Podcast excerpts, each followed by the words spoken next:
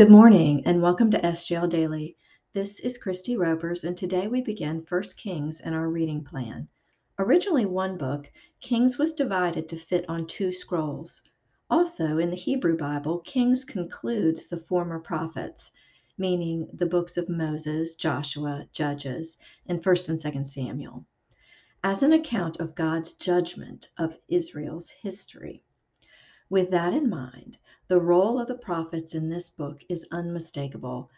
First and Second Kings covers the story of the monarchy from Solomon through the divided kingdom of Israel and Judah to the exile of Israel and then the exile of the final king in Judah. Today's reading covers David anointing his son Solomon as his successor, David's death, and the subsequent establishment of Solomon's rule. We will focus this morning on Solomon's anointing. Let's read verses 32 through 40. King David said, Call to me Zadok the priest, Nathan the prophet, and Benaiah the son of Jehoiada.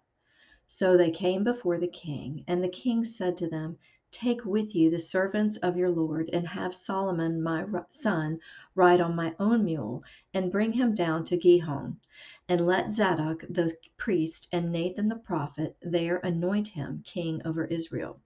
Then blow the trumpet and say, Long live King Solomon. You shall then come up after him, and he shall come and sit on my throne, for he shall be king in my place and I have appointed him to be ruler over Israel and over Judah. And Benaiah the son of Jehoiada answered the king, Amen. May the Lord, the God of my Lord the king, say so.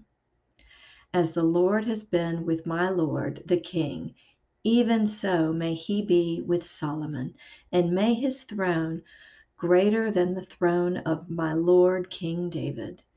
So Zadok the priest Nathan the prophet, and Benaiah the son of Jehoiada, and the Kerethites and the Pelethites went down and had Solomon ride on King David's mule, and brought him to Gihon. There Zadok the priest took the horn of oil from the tent and anointed Solomon.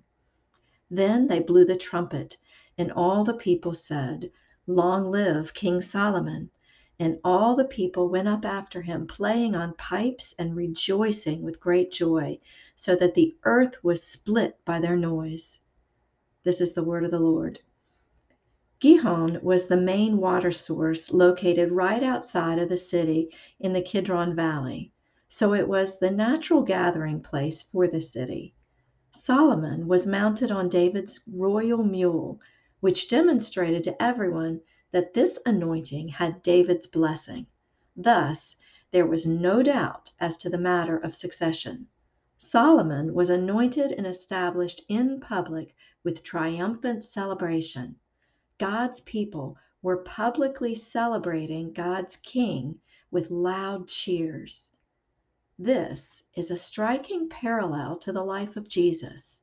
In his last week, Jesus is anointed with fragrant oils by Mary and later rides into Jerusalem on a donkey through the eastern gate, or the Golden Gate, which is prophesied as the gate through which the Messiah will enter. The Messiah, or in Hebrew, Mashiach, which means the anointed one.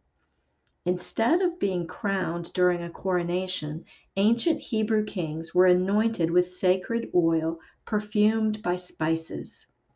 Kings typically wore this strong oil continually to set them apart from the unwashed masses.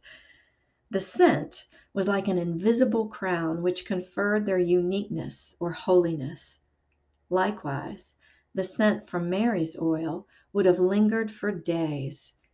Jesus' entry was not just any rabbi coming into Jerusalem for Passover. No, the crowd, a thousand years after Solomon, saw Jesus as their long awaited Redeemer, the Anointed One. In Paul's second letter to the Corinthians, he says, But thanks be to God, who in Christ always leads us in triumphal procession, and through us spreads the fragrance of the knowledge of Him everywhere. For we are the aroma of Christ to God among those who are being saved and among those who are perishing.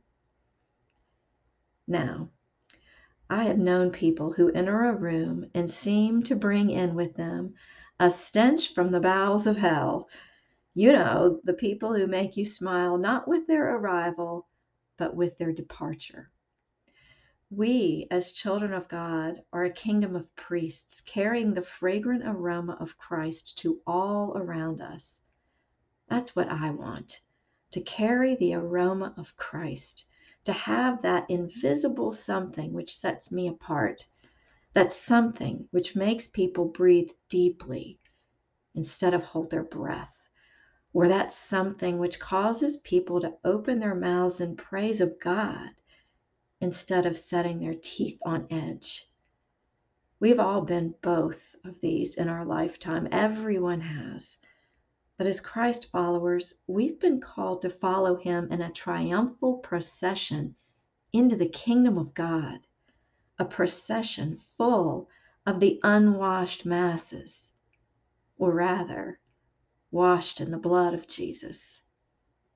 Let's pray. Abba, Father, Thank you for this word today. Thank you for showing us that your word is eternal, that the son of David, Solomon, Solomon was but a forerunner to your son.